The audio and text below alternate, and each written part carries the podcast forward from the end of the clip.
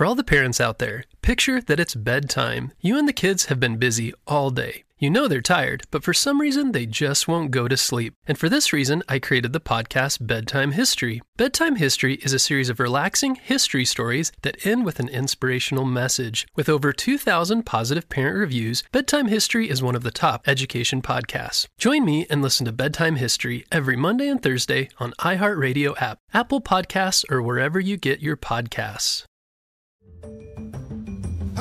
Critter protectors. Mr. Jim here, and welcome to Kids Animal Stories, a place where there's always a mystery and adventure around every single corner. If you love critters of all shapes and sizes, I need you on our Critter Protector team.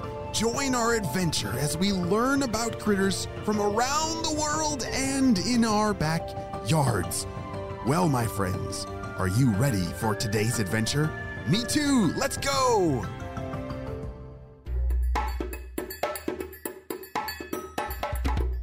Today's story is a mystery adventure, which means you're gonna have to pay extra duper super. Extra duper? I meant to say super duper.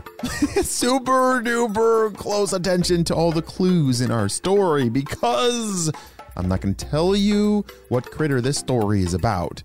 You are gonna have to solve who is Eddie. The pond was very warm on this midsummer day, and Eddie was having a hard time sleeping. Ugh, this bright light, the sun is keeping me awake, he grumbled to himself. Eddie was nocturnal, so he was awake and active during the night. He should have been sleeping right now, the sun was so bright and the pond was so warm. The warmth of the pond wasn't the problem. He could handle lots of temperatures just fine. It was the blaring sun. I just can't handle this spot any longer. I need to find a different place in the pond to try and get some sleep. Slowly, he started to swim a little deeper to get away from that sunlight. Maybe a spot near the bottom will not be so bright today, said Eddie to himself. Eddie swam towards the bottom of the pond, near where the vegetation was. There were a lot of plants at the bottom of his pond, and that's where he liked to eat when he would wake up. Sleeping near them would just save him time to eat his breakfast. It's kind of like sleeping in the grocery store. Eddie found a comfortable spot, tried to get settled on the sandy bottom. Eddie used his whiskers to start smelling around.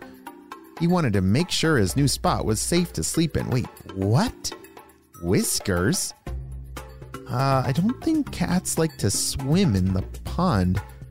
That's a strange clue about what Eddie is.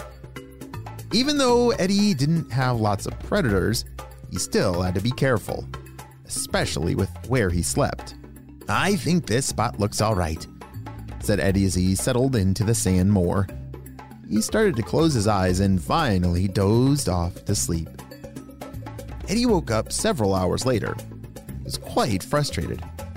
Oh, it's not even nighttime yet, he complained and rustled around trying to get comfortable.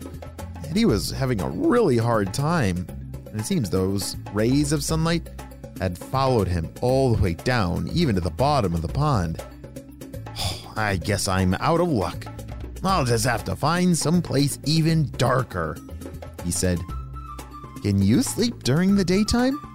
Or is it too bright for you? Hmm, maybe if we're taking a nap, you could close the curtains on the window, hide the sun a little bit. Yeah, I get that. Yeah, it's hard for me to sleep with the sun shining on my face, too. Eddie started to swim to the bottom of the pond. He really needed to find a better place to sleep so that he could feel rested for the night. During the night, that's when Eddie was really supposed to be awake and looking for food. Without sleep, he, he was going to get extra grouchy. Is there anywhere around here I can actually be able to rest? He thought to himself. As Eddie swam, he passed by a small fish that was happily swimming in the pond. Hi, what's your name? asked the little fish. He was a curious little fish with spots on the tops of his fins. Eddie really wasn't in the mood to talk to anyone. He just wanted to find a good, dark place to sleep. Eddie and the rest of his kind mostly stayed to themselves and didn't usually make many friends. But Eddie didn't want to seem rude. I'm Eddie. I'm trying to find a place to sleep, he said, and he started to swim away. The little fish swam after Eddie quickly. Roll, roll, wait, wait up! He called out. He caught up to Eddie and swam next to him. Phew, Eddie, you're fast. Um, while you're trying to sleep, it's daytime. Um, I love swimming in daytime, and but um, while you're trying to do it, oh, you must need a nap. said the little fish. Oh, wow, you ask a lot of questions, uh, because I'm nocturnal and I'm only awake during the night, explained Eddie. Then while you are awake now, it's daytime. said the little fish. Have you looked around? Because the sun is too bright, said Eddie. He really just wanted to go to sleep and was starting to get a little bit angry at that small fish. Well, I explore this pond all day when the sun is bright. I bet I can help you find a nice dark spot to sleep. Come on. This little fish was very excited to help a new friend. Eddie really didn't want any help, but at this point, he was desperate. He was very tired, and soon it would be nighttime. Oh, and he did not want to be grouchy. Okay, if you can help me find a nice dark spot to sleep, you can come. Oh boy! Oh, by the way, my name's Jimmy. What's your name? Uh, it's Eddie. Well then, Jimmy, lead the way to a nice place where I can catch some sleep, said Eddie. Jimmy swam ahead and Eddie followed. As they swam, Eddie realized he had never known just how big this pond was. Maybe it was actually even a lake. It seemed ginormous.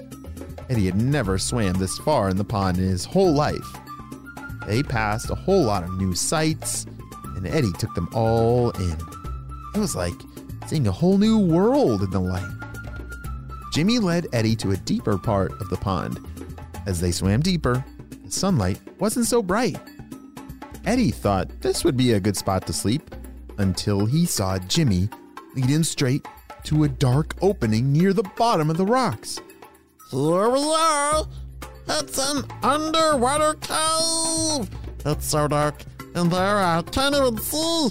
There's no way I'm going in there. It's too scary for me, but it looks perfect for you.